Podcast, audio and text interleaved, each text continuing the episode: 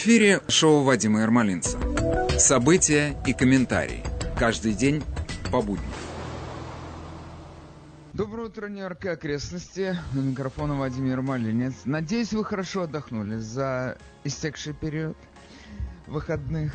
И сегодня приступим к новой неделе, рабочей или отдыха, к новым обсуждениям, новым темам и старым том. Тоже. Эту неделю нам поможет начать единственная и неповторимая Джузи Феррери из солнечной Италии.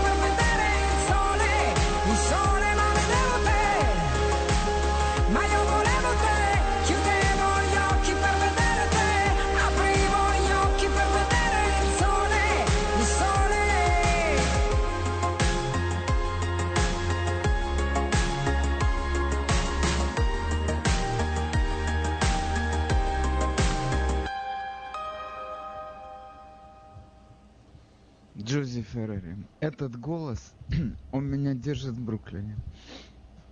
Хотя должен был бы, наверное, держать в солнечной Италии. Окей. С чего начать? Все такое интересное. Наверное, начну э, с э, протестов, которые мы сегодня стали видеть почти каждый день у Трамп-Тауэра. Значит, вы, наверное, в курсе дела. Наш мэр ДБ и его любимая жена при активной поддержке Элла Шарптона приняли участие в написании этой замечательной фразы Black Lives Matter прямо перед э, фасадом Трамп Тауэр на Пятой авеню стояли с роликами.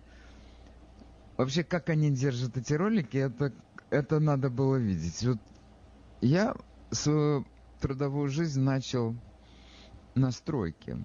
И даже у меня был какой-то разряд маляра штукатура. Сейчас уже не припомню какой. Третий или четвертый.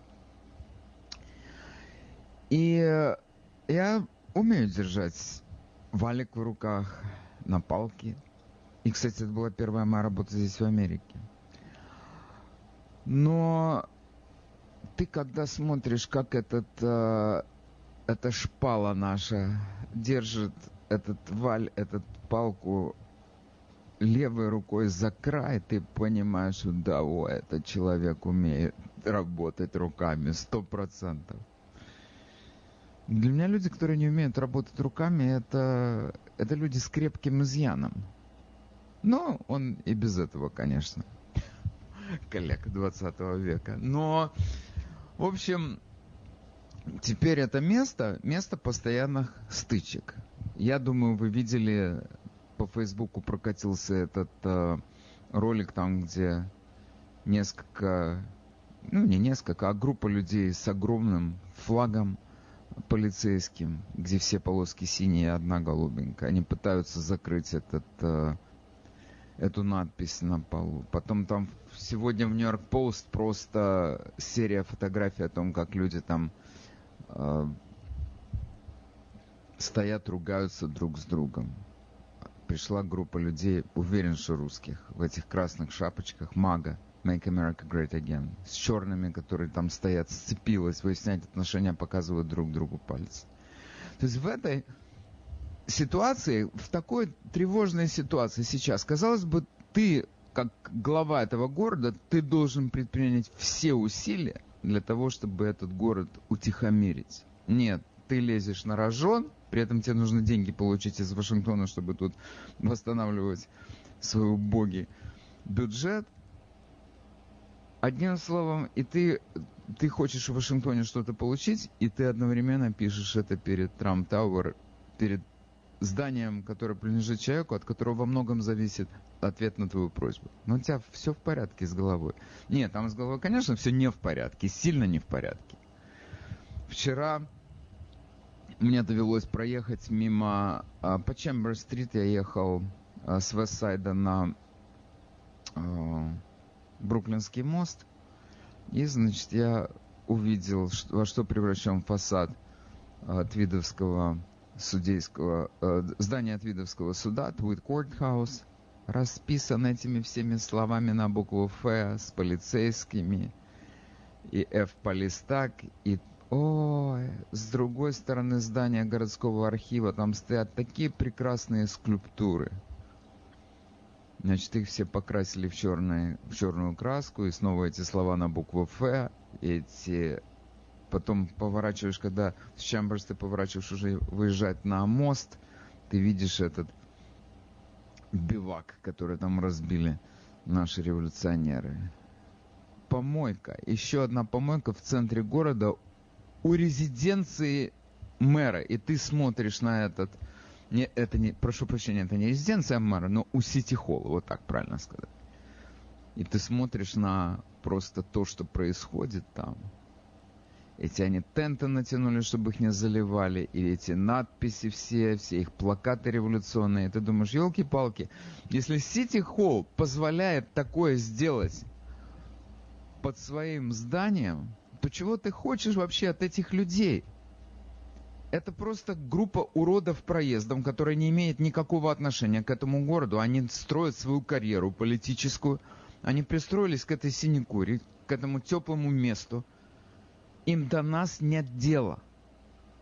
Если они не могут у себя дома навести порядок. Это все это под видом революции. Они, значит, поддерживают таким образом революцию. Но в чем выражается ваша революция? том, что вы расписали здание суда и архива, раскрасили скульптуры прекрасные. Варвары и вандалы. И больше ничего ты не можешь по этому поводу сказать. Варвары и вандалы. Под предводительством своего мэра. Окей, теперь я хотел бы поделиться с вами еще два слова сказать по поводу еще одной ситуация. У нас тут из Флориды тревожная пришла новость, между прочим. Вчера поставили рекорд своеобразный.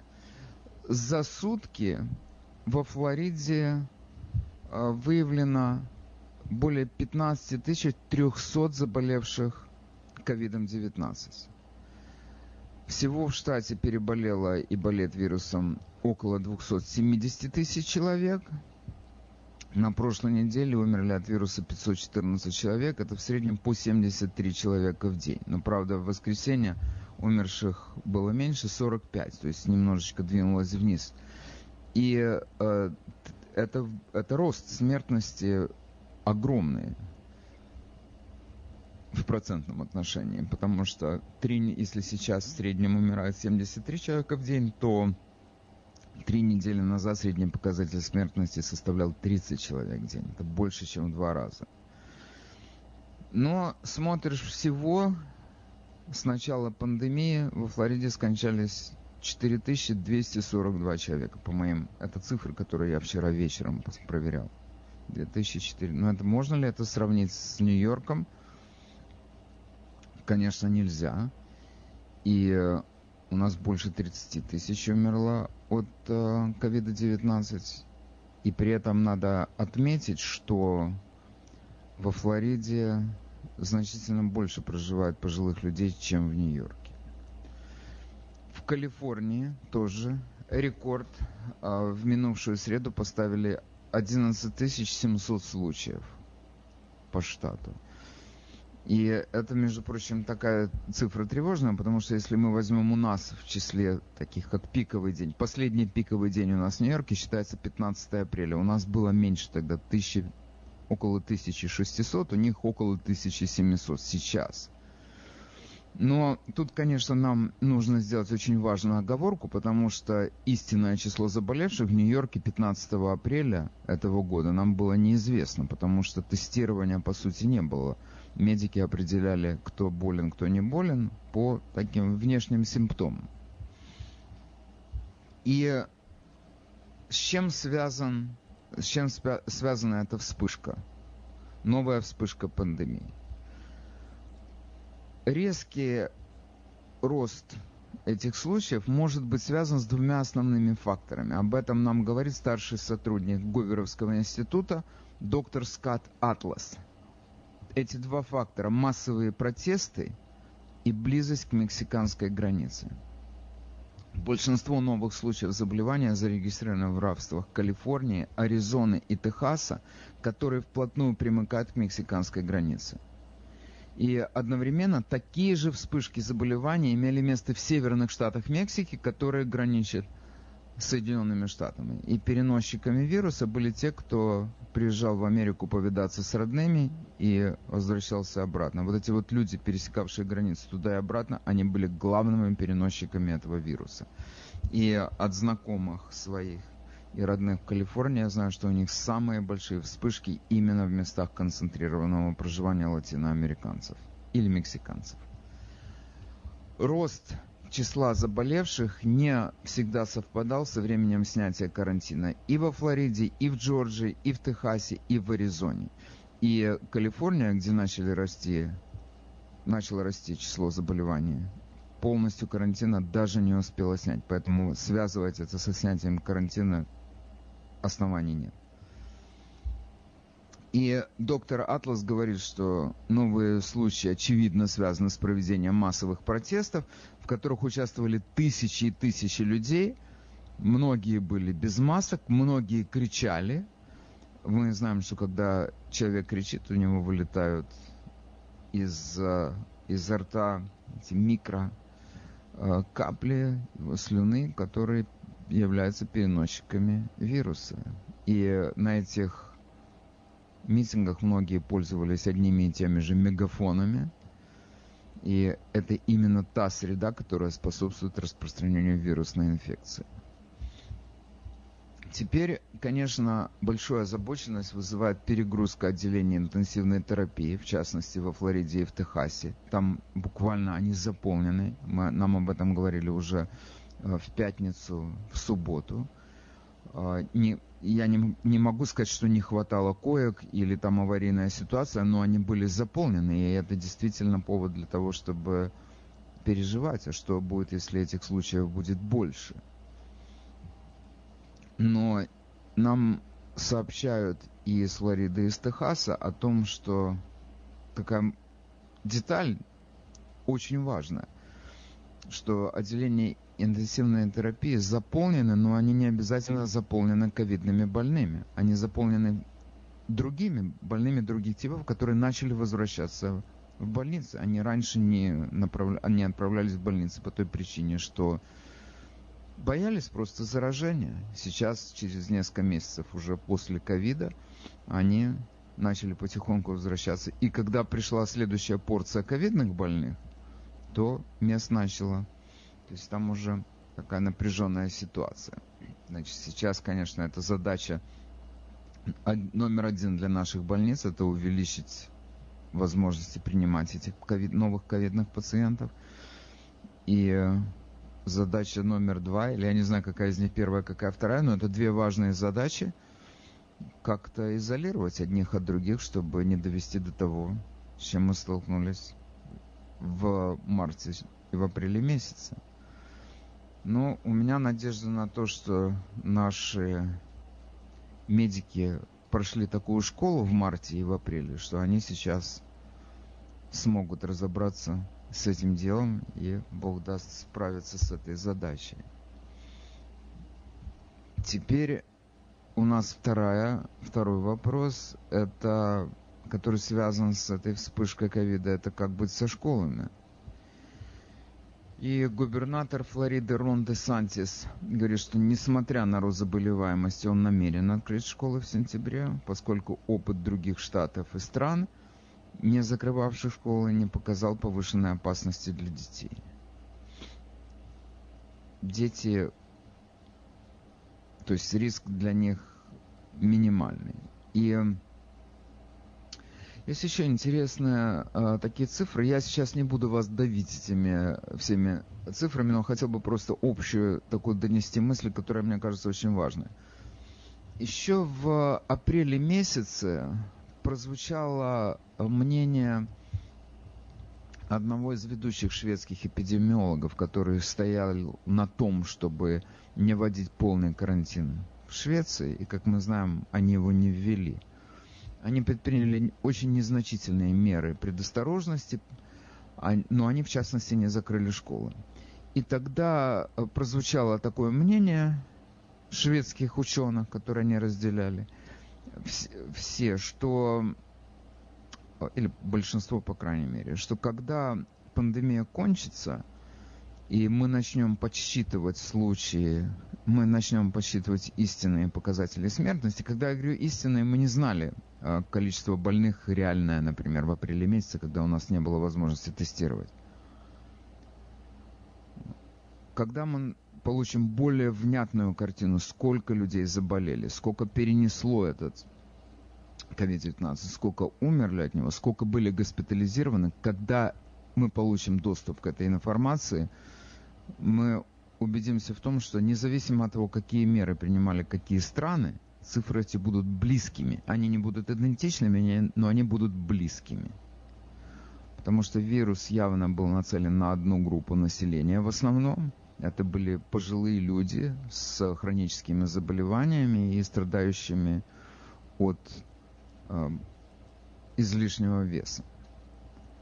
И эта группа во, во всех странах в большей или меньшей мере стала главным, главной группой пострадавших.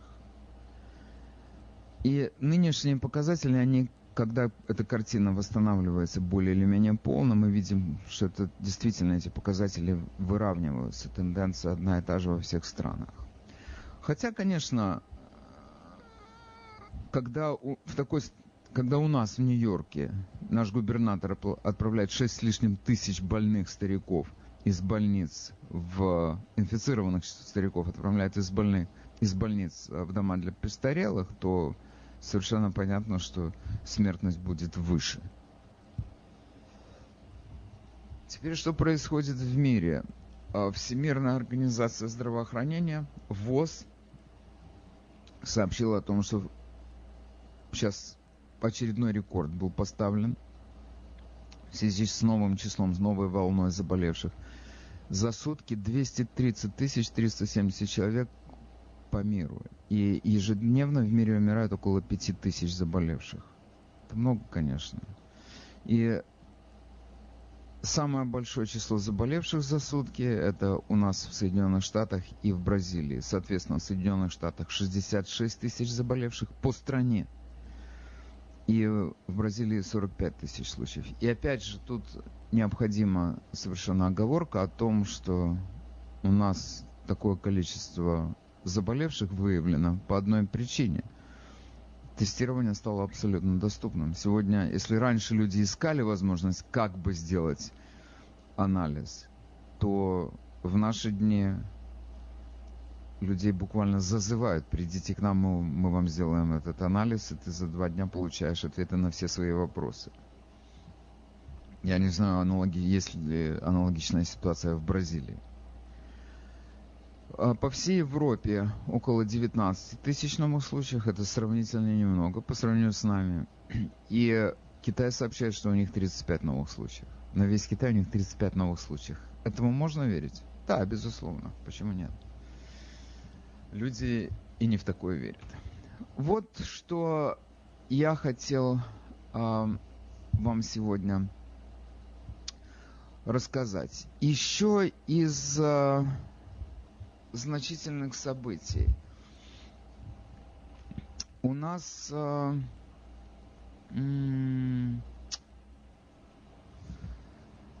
наверное, я еще должен сказать о том, что происходит на том побережье. У нас э, есть два города, которые я... Нет, один из которых я очень любил, Портленд. Это для меня все-таки такая группа, это такой город, который в свое время произвел у меня такое сильное, теплое впечатление, что я решил на старости лет переехать туда жить, на пенсию. И вот пенсия уже на носу, еще каких-то, я не знаю, несколько лет я это выдержу. Но в Портленд я, конечно, не поеду.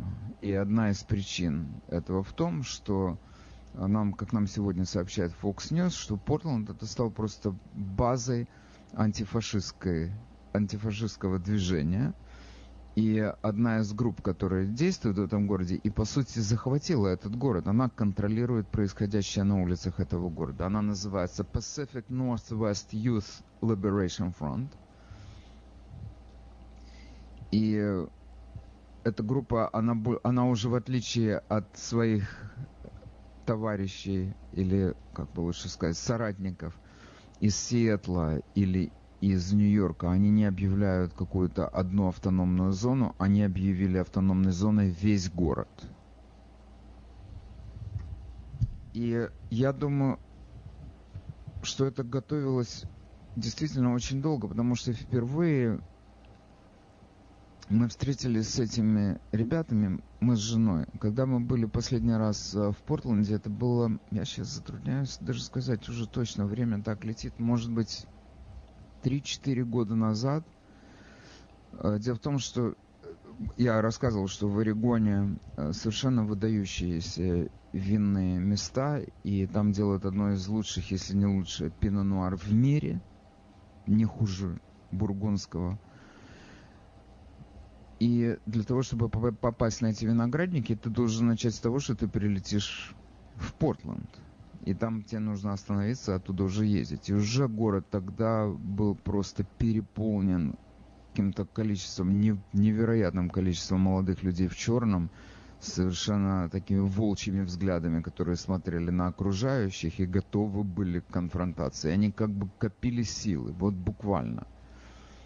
Ты их мог видеть, там есть такой чудесный у них сквер вдоль города идет, который мне напоминает Одесский проспект Мира или Александровский садик. И это все накапливалось. И сейчас это пришло более как бы сформировалось окончательно, и ФБР нам сообщает о том, как называется эта группа и какие они себя ставят цели. Какие они ставят цели? Свержение власти в Соединенных Штатах и установление коммунистического режима коротко и ясно. И чем больше будет развиваться это движение Black Lives Matter, тем более вы увидите, в нем будут проявляться новые и совершенно очевидные черты того, что это не движение в защиту черных, а это движение, которое использует черных для достижения другой своей важной цели – смены власти в этой стране. Это звучит дико, я знаю, но у нас многое вчера, то, что звучало диким, сегодня стало нормой. И это то, что у нас сейчас происходит. Такая история. Хорошо. Я сейчас хотел бы поговорить э, о том, что у нас называется городскими гетто, о том, что у нас называется восьмой программой, и о том, как э, с этим несчастьем бороться, если речь идет о проблеме хорошо известной всем нам, когда бедность становится поколенческим явлением. То есть из поколения в поколение люди оказываются в плену бедности. И не сказать, что они помирают от голода. У них они все сытые. Даже, может быть, в некоторых э, случаях это излишнее как-то носит такое проявление. Но, тем не менее, они никогда не вырываются из этих районов, которые называются гетто. По какой причине? Я несколько дней назад, думаю, рассказывал вам историю, как я нашел на одном из э, таких прогрессивистских э, веб-сайтов, который называется Центр за, за расовую инклюзивность, нашел очень такую интересную информацию о том, что что такое сейчас все, все реже звучит слово equality, равенство, и все чаще звучит слово equity. Это равенство имущественное. И вот у нас сейчас в стране просто все активнее и активнее идет эм, борьба за установление вот этого вот имущественного равенства. Это, конечно, противоречит самой идее Америки, потому что у нас здесь человеку даются равные возможности, всем людям даются равные возможности. Как ты ими воспользуешься, это, звучит, это зависит от тебя. Кто-то, как многие из нас, они сюда приехали без копейки денег или буквально с копейками. И они добились очень многого. Живут прекрасно. И это и есть Америка, которая дала тебе возможность добиться и реализовать свой э, талант, твое упорство, твое трудолюбие, было все вознаграждено. И понятно, что в этой ситуации возникает имущественное неравенство. Кто-то располагает лучшим домом, а кто-то живет по восьмой программе в, в проекте. И ты ничего с этим не сделаешь. А как, а как может быть иначе? Ты хочешь вылезти из проекта? У тебя есть для этого все возможности. И, между прочим, я не знаю, если я скажу, миллионы черных э, прекрасно в этой стране живут припеваючи, буквально, то опять же это благодаря тому, что они проявили какие-то таланты и какое-то трудолюбие, и оно было вознаграждено точно так же, как это было у белых. Посмотрите, что происходит в спорте, посмотрите, что происходит в популярной музыке, посмотрите, что происходит в политике. Огромное количество черных. Еще в спорте как нигде. И это все люди мульти-мультимиллионеры. Они же вырвались из этой нищеты. Вырвались, стало быть, возможно? Возможно. Но у нас, у революционеров, всегда ставка на меньшинство. Страдания этого меньшинства э, всегда преувеличиваются до последней степени. Это больше терпеть невозможно, после чего, если не терпеть, то как? Погром. И вот я э, в своем блоге просто перевел один такой документ важный, который находится на странице этого центра социальной инклюзивности. Center for Social Inclusion он называется. И ответ на вопрос, а что такое расовое имущественное э, равенство и неравенство? И он, значит, приводит такой пример.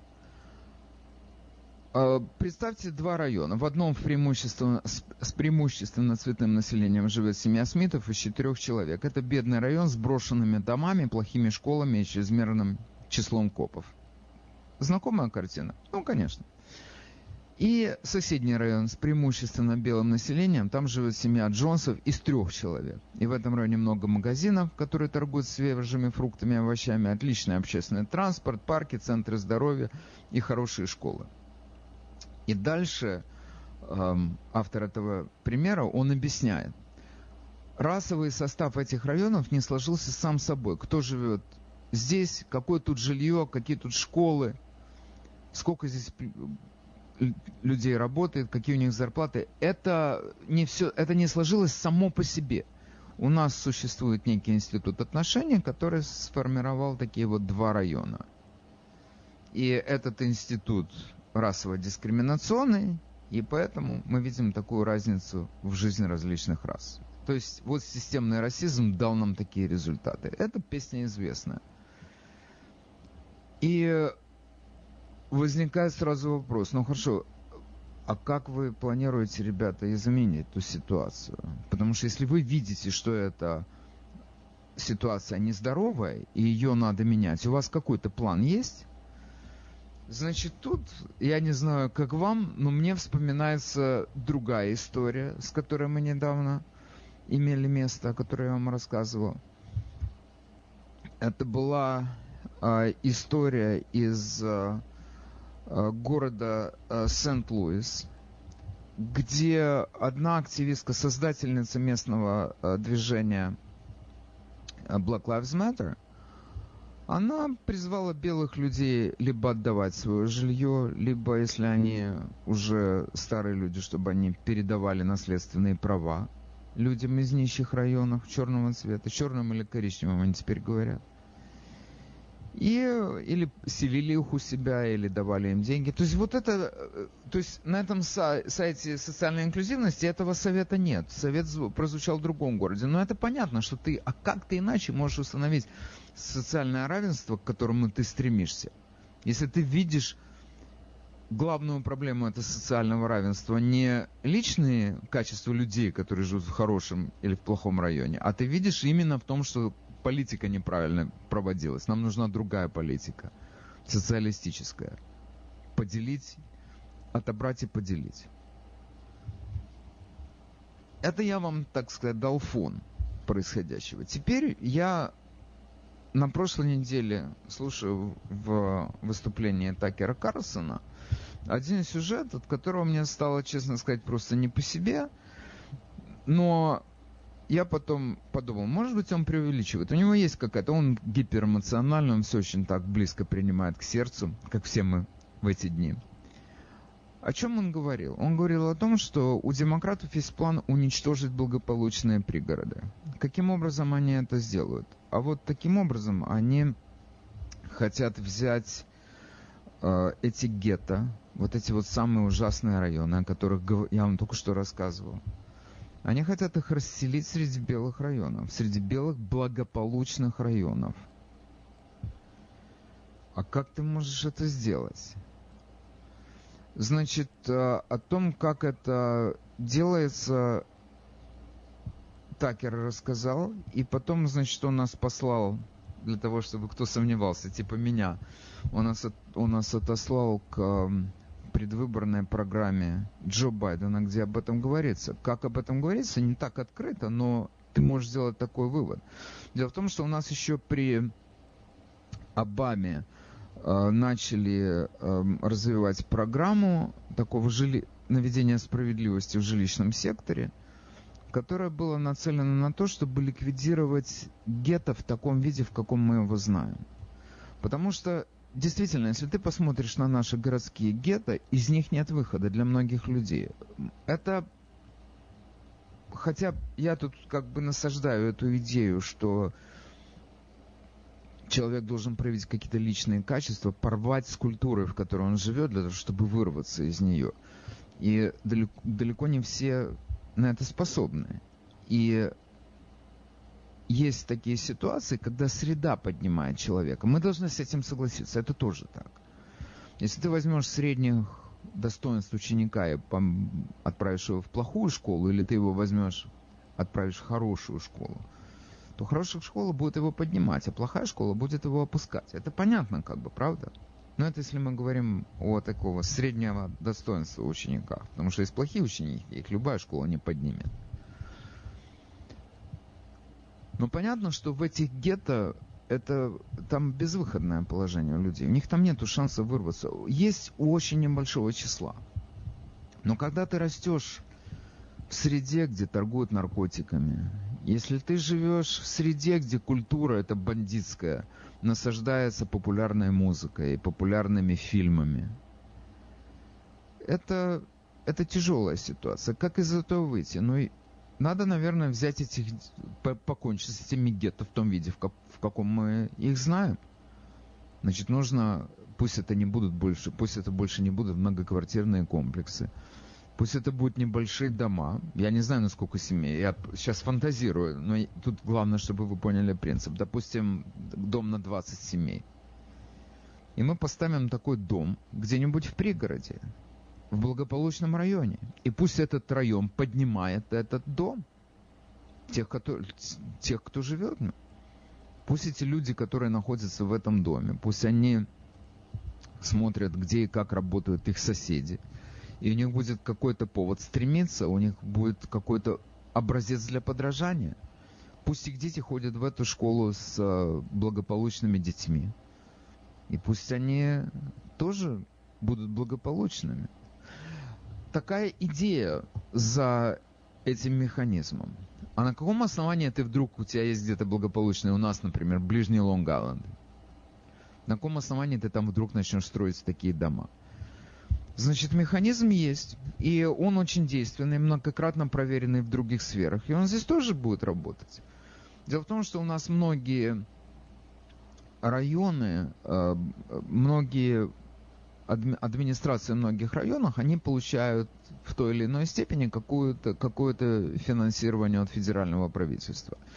И федеральное правительство имеет возможность сказать, если вы хотите продолжать получать наши деньги, мы должны получить право заниматься вашим городским планированием.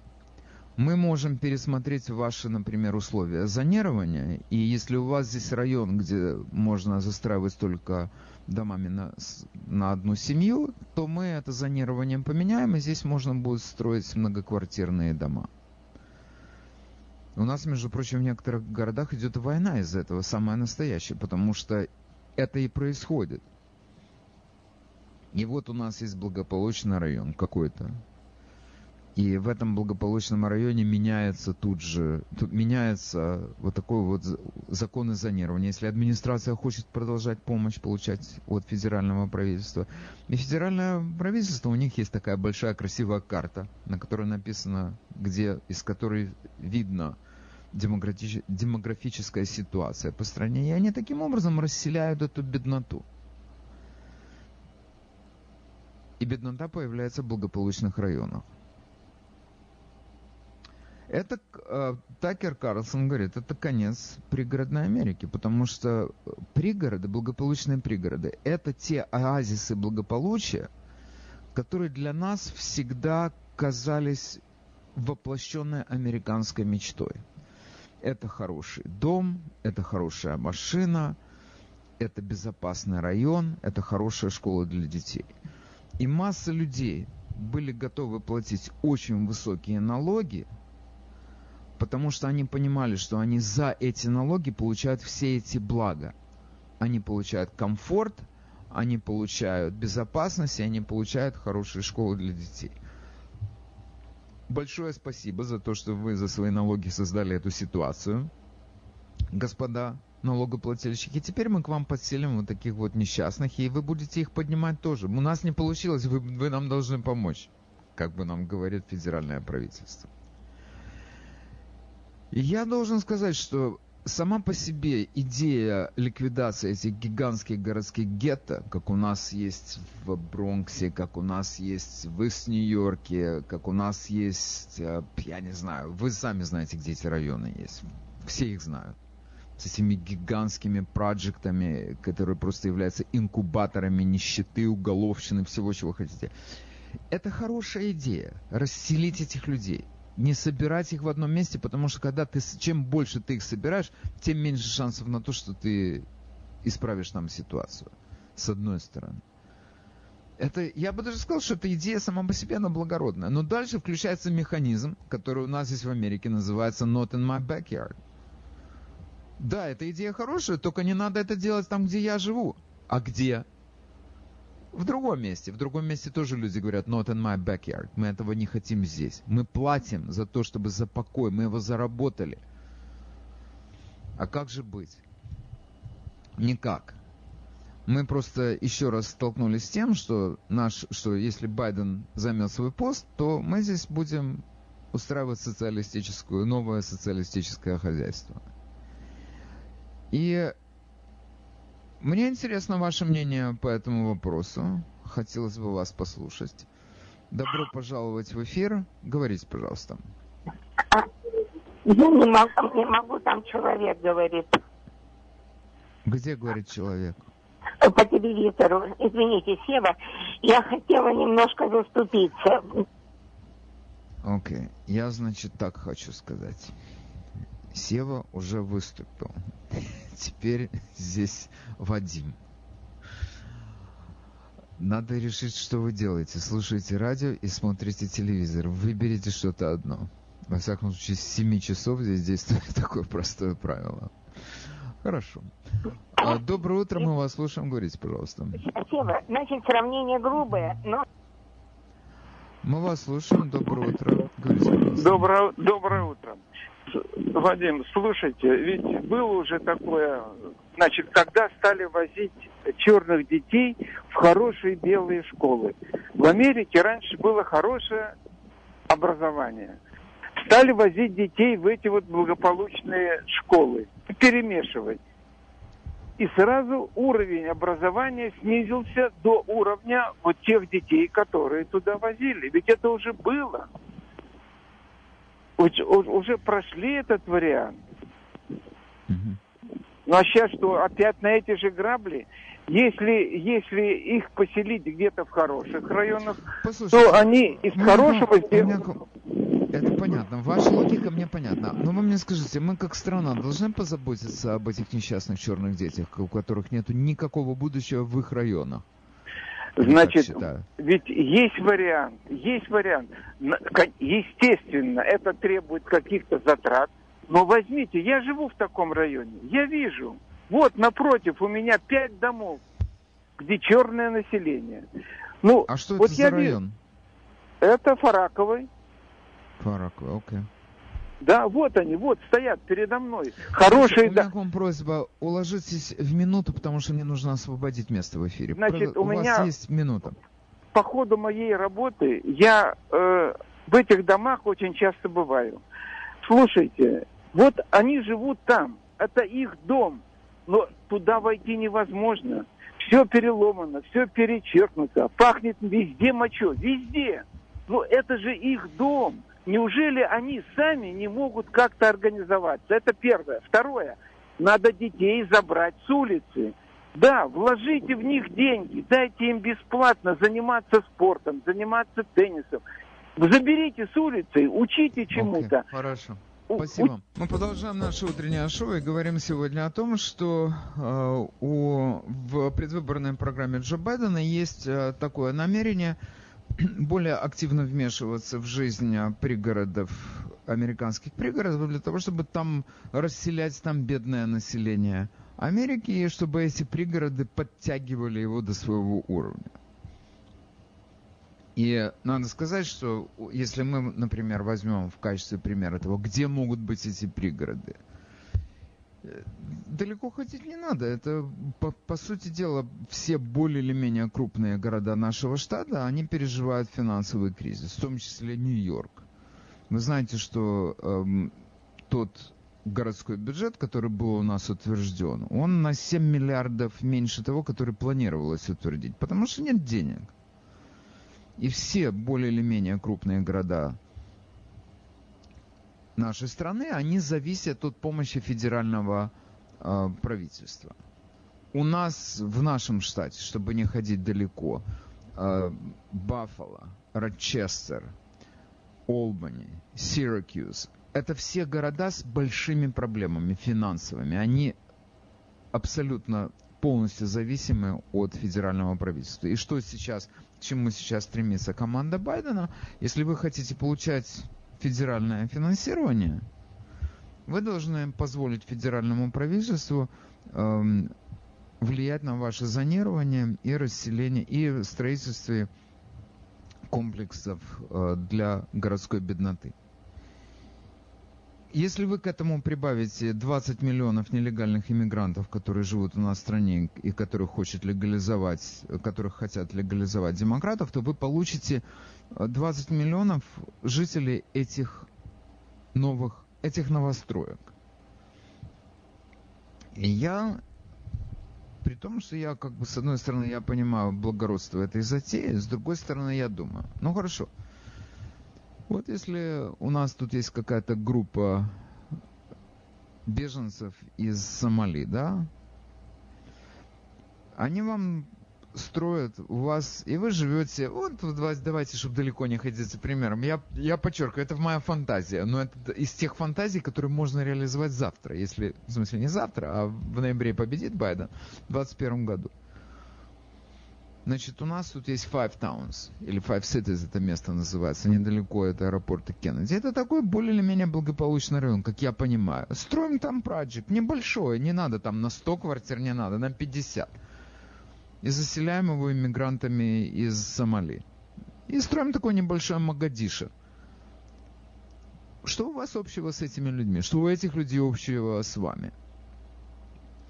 Вы создаете, вернее, наши власти создают просто еще один велфорный заповедник, где это, где этот заповедник, он не будет никогда интегрироваться. Это мусульмане, которые не будут жить никогда с католиками в мире. В то, и когда я говорю в мире, я не имею в виду, что они будут э, воевать с ними или не будут воевать. Я имею в виду, что у них другие ориентиры в жизни. Между ними никогда не будет того доверия и э, тех отношений, которые помогут бедным подняться к свету и к деньгам и к благополучию за счет э, своих белых соседей или благодаря своим белым соседям. Потому что для них это чужие люди. Они будут жить сами по себе, плодиться и размножаться на получаемый ими велфор. И я не знаю, что из этого выйдет. Будет от этого какой-то толк или не будет от этого какой-то толк. У меня э, ну хорошо, нам звонят, давайте послушаем, что нам скажут наши слушатели. Доброе утро, вы в эфире. Доброе утро. Э, скажите, пожалуйста, это те пригороды, где в 2018 по сравнению с 2016 отказали в доверии Трампу, проголосовали против него промежуточных выборах. Так может, пускай вкушают? Вы знаете, я вам так скажу, в ваших словах то кто-то, может быть, увидит иронию такую злую, но я считаю, что вы ставите очень важный и правильный вопрос. Как еще эти пригороды привести в чувство, если не таким способом?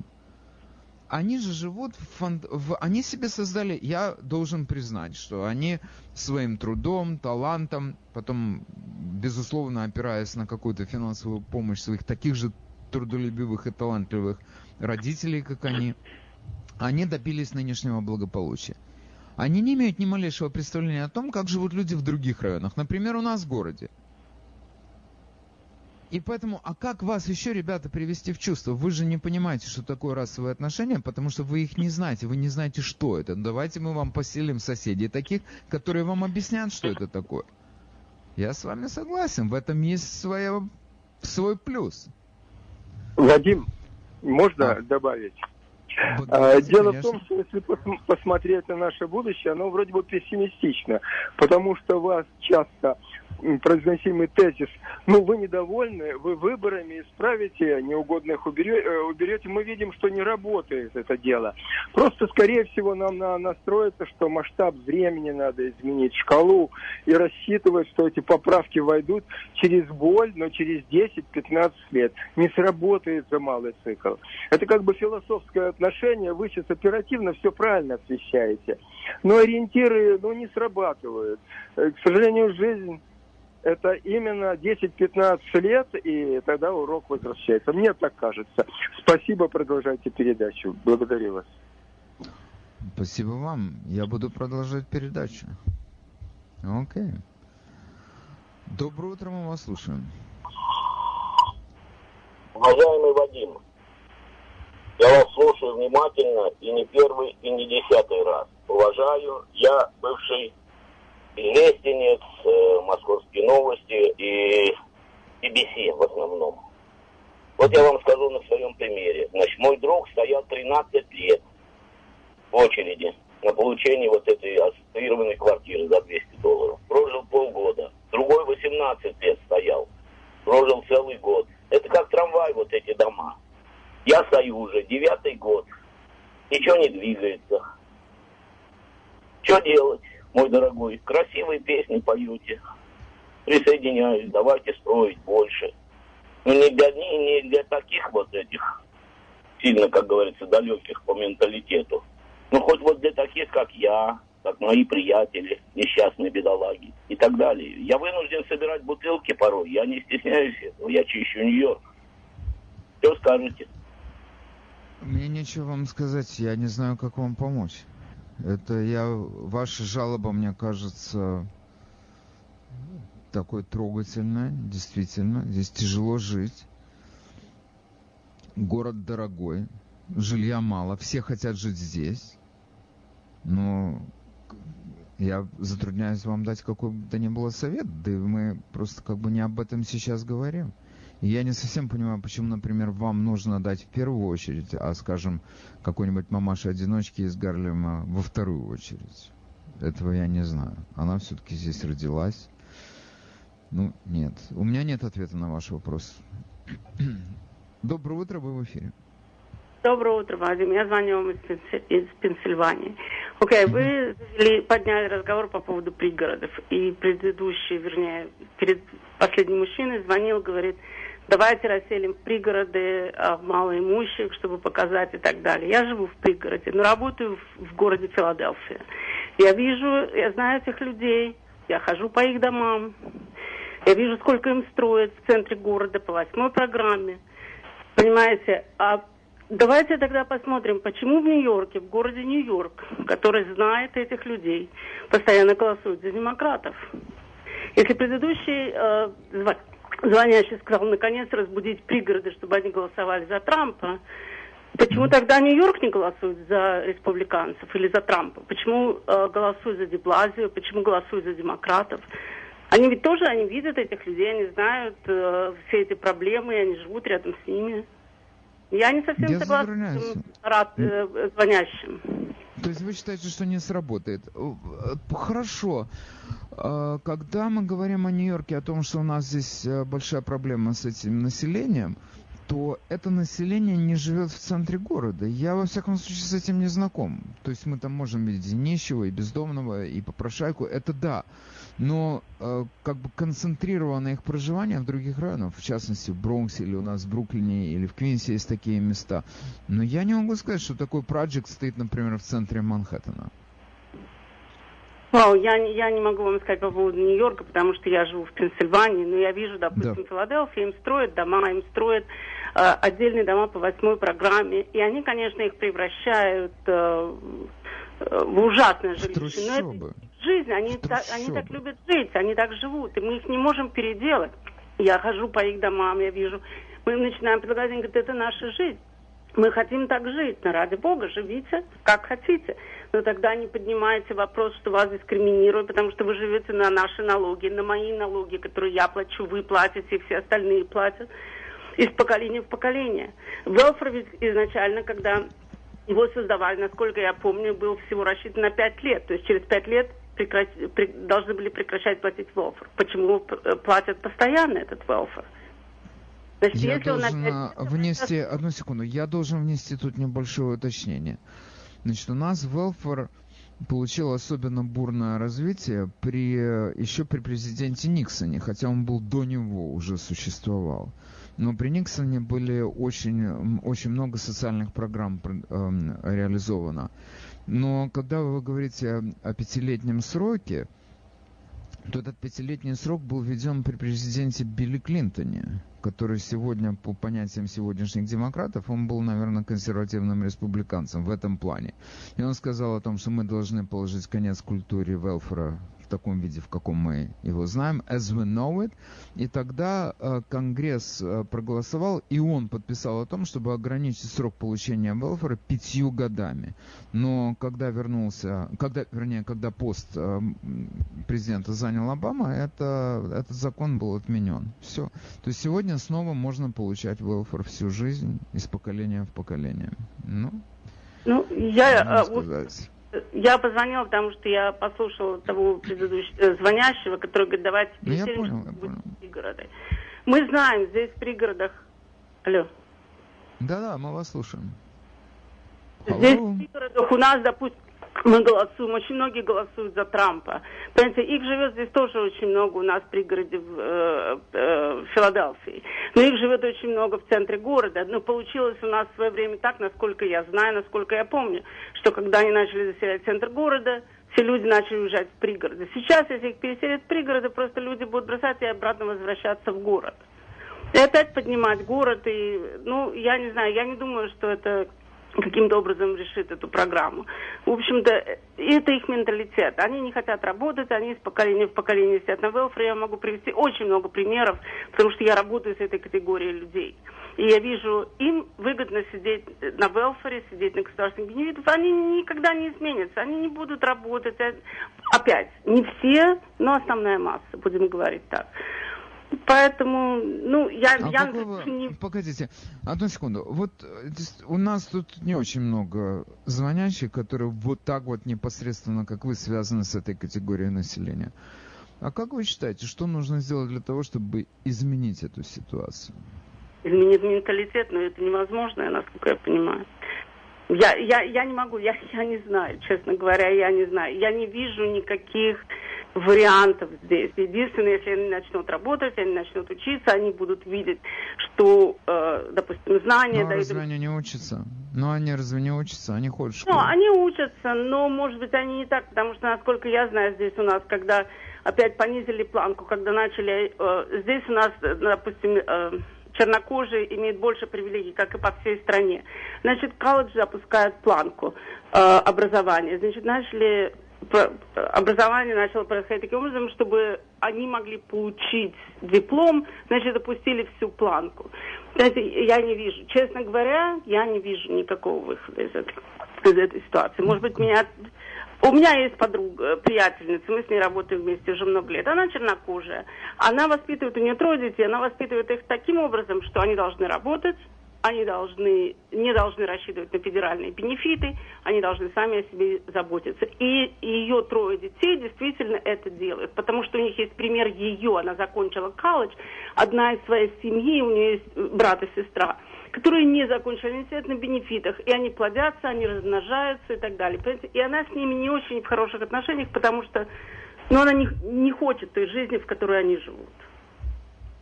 Ну, okay, опять, это она, она, она одна. Есть у нас работе очень много людей, которые все это работают, получают образование, дети у них работают, учатся, приходят. Но я, я не знаю, Хорошо. я не вижу. Большое спасибо. Вы дали хороший ответ. Большое вам спасибо за звонок. Всего хорошего. Окей.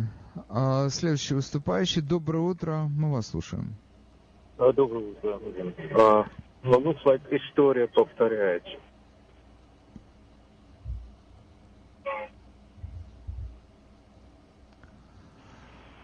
Мы вас слушаем. Доброе утро.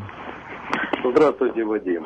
Я э, э, хочу вот сказать, что надо все-таки, чтобы э, те люди, которые предлагают переселить благополучные районы, вот я, например, живу в Нью-Джерси в благополучном районе, они должны начать с себя. Вот все Пелоси и остальные эти ребята Байдена должны поселить не, рядом с собой этих могут. людей. Они, Понимаете? Они не могут. Они вот, а, я, а, я, а я помню, а я помню, когда Хиллари Клинтон должна была избираться, так э, офис этот ее муж устроил на 125-й в этом э, на 125-й стрит Гарлеме. Но он там бывал очень редко. Зато дом они купили Чапуква, в апстейте Нью-Йорка. Там в очень хорошем месте, понимаете, где нету черных. Вот ихнее, вот это ихнее лицо. Все, спасибо. Спасибо вам. Я вам добавлю к этому, что в Чапакове э, поменяли зонирование для того, чтобы там не подстраивали и не приближались к ним опасные районы. Для того, чтобы Клинтоны жили в непотревоженной такой ситуации. Слушайте, совершенно понятно, что если наш бывший президент Обама себе строит особняк на Мартас Винерд, который будет стоить 16 миллионов долларов, по-моему, это стоит строительство, то это, извините меня, козе понятно, что рядом с этим особняком проект не поставят. Но у нас в этой стране есть категория населения, которая выносит все на своих плечах. Это средний класс. И что сделает средний класс, если у него где-то в его поселке поставят такой проект? Он что, продаст свой дом и уедет? Куда? Это самая, вообще самая управляемая группа населения и самая несчастная группа населения. Это средний класс, который всю жизнь бьется, барахтается для того, чтобы что-то получить, и администрация тут же использует его благополучие и шантажирует его просто этим благополучием для того, чтобы добиваться своего. Ты хочешь остаться в этом районе? Плати налоги. Это ты, если твой район, твоя администрация требует каких-то дополнительных денег от федерального правительства, окей, мы вам дадим эти деньги, но за это вы сделаете то-то и то-то. То есть это, это самый обыкновенный шантаж, и я должен сказать, что этот самый обыкновенный шантаж очень эффективная, очень эффективный механизм, он отлично работает. И при том, что я должен сказать, это благородное дело покончить с этими гигантскими проектами, потому что это инкубаторы нищеты. Но если к тебе подселят такой Магадишек к твоему району, если мы возьмем какой-нибудь благополучный еврейский район, и мы туда подселим такую общину, как, которую представляет Ильхан Амар, что из этого выйдет? Я не знаю. Кто там кого будет тянуть в свою сторону? Для меня это непонятно. Доброе утро, мы вас слушаем. Доброе утро, Александрович. По поводу э, этих проектов и девелоперов, буду постараюсь быть очень кратко. Я по роду деятельности работаю с этими проектами около 20 лет. Управляются они, как правило, одним агентством, которое подчиняется городу, называется оно Найча, Нью-Йорк City Housing Authority. А вы, эм, э, вы, не, вы немножко ошибаетесь. Эти девелопменты, как их называют на политкорректно, есть во всех городах. В частности, в Манхэттене они идут, начиная от э, Бруклин-Бридж, первый девелопмент называется Смин Houses, и по всему FDR 90% домов, которые вы видите, принадлежит Нача. В центре города Смит Houses, это 28 между 2 и 3 а, mm-hmm. Теперь буду краток, потому что любая информация, которая вам понадобится, я готов предоставить. А, mm-hmm. Нача не создает никаких, никакого ревеню. Это абсолютно дотационное агентство, которое нам, как СТЭР, а, стоит а, миллион долларов. Иногда они имеют право на какие-то федеральные гранты, которые приходят из Вашингтона или из штата. А, но, как правило, это все, все стрейт.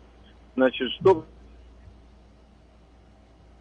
а вы только подумайте об этом. Люди, которые там живут, вы, вы, э, они совершенно не заинтересованы в том, чтобы работать.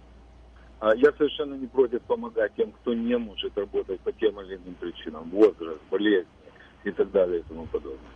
А для того, чтобы жить в этих девелопментах, они должны а, предоставить свой отчет о доходах и так далее и тому подобное. Чем выше доход, тем выше они платят maintenance, как называемый, или рент. Mm-hmm. Okay? Да. Это один, один аспект. То есть, если ты ничего не показываешь, ты за прекрасную two-bedroom квартиру с видом на, на Hudson River платишь 200 долларов, которое все включено. И тем более mm-hmm. эти пакеты с каждым годом все увеличиваются. Им дают бесплатный entertainment package, а сейчас им дают бесплатные телефоны и так далее. Значит, э, денег у них совершенно достаточно, потому что если она живет одна с пятью детьми, она получает и фудстемпы, и велфоры, и за квартиру меньше платит и так далее и тому подобное. А, я не знаю, что вам еще сказать, я могу говорить об этом очень много. Но Послушайте, вопрос это политический. Да-да. А, у меня к вам вопрос. А вы назвали э, такое количество э, домов субсидируемых. А приблизительно на глазок так, может, или, может быть, вы располагаете этой информацией, а сколько тысяч квартир у нас э, заняты сколько вот этой публикой? Тысяч квартир, я, к сожалению, не помню. У меня была эта информация. А, билдинга всего по Нью-Йорку во всех Бора, они есть в Стейт-Каналенде, а, они есть во всех пяти Бора. А последняя цифра, которая у меня в памяти, 347. Но это может быть не точно, их точно больше. Я вам приведу пример на Avenue, а недалеко от а, бейсбольного стадиона. Только вот заканчивают два великолепные билдинга, которые принадлежат Найс. Окей? Okay? А, это два, это они стоят, если я не ошибаюсь, их э, строят в непосредственной близости от Сигейта. Нет, вы ошибаетесь. Это возле стадиона Даджерс. А, прямо это ВС-19 и ВС-20. Два прекрасных новых building а прямо на Surf Avenue. Один на стороне океана, а другой находится на, с другой стороны. А, но это все на Surf, по дороге в Сигей. Но это совершенно не важно. Вадим, вы поймите одну простую историю. А мы этих да. людей не мотивируем работать. Я вам расскажу такой пример. По, э, в моих э, контрактах, которые есть э, э, у нашей компании с Найса, 15% своего пейролла я должен пригласить на работу людей, которые живут в этих девелопах. Эта программа называется так называемый Section 3. Я предлагаю им работать а, у нас. Единственное, что от них нужно закончить э, курсы безопасности, так называемые ОША, а, 10 э, или 30 hours, которые бесплатные.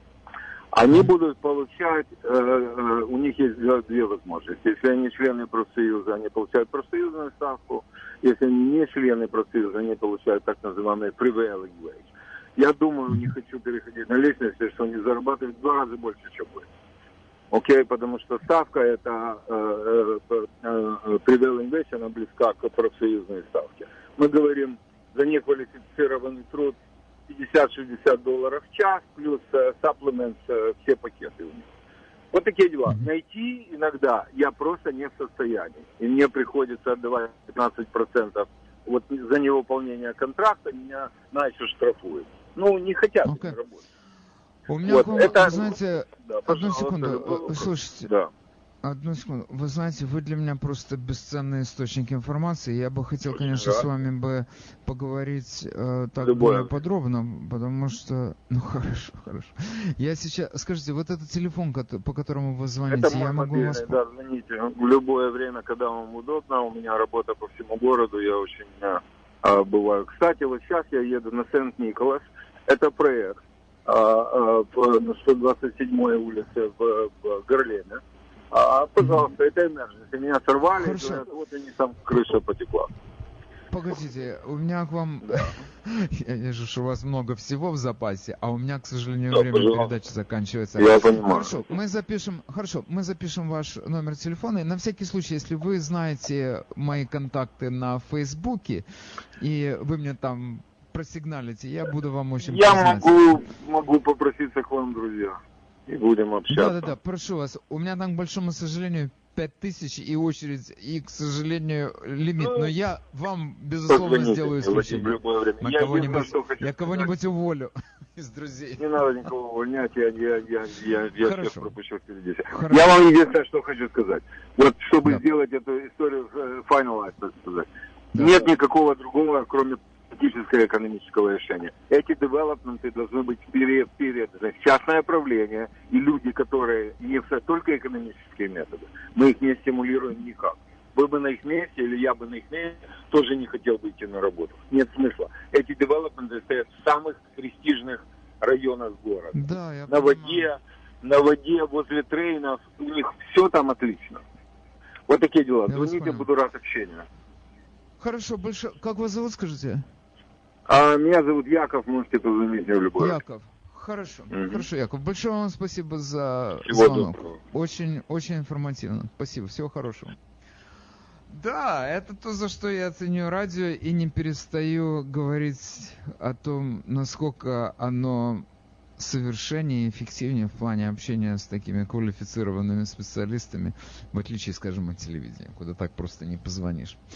Хорошо. А, всем большое спасибо, кто сегодня принимал участие в передаче. Я желаю вам хороших, хорошей рабочей трудовой недели а, и покоя, который нам в это время только снится. Всего хорошего. С вами был Владимир Малинец. Оставляю вас на последнюю минуту с единственной и неповторимой Джузи Ферреро из солнечной Италии. Всего хорошего. До завтра.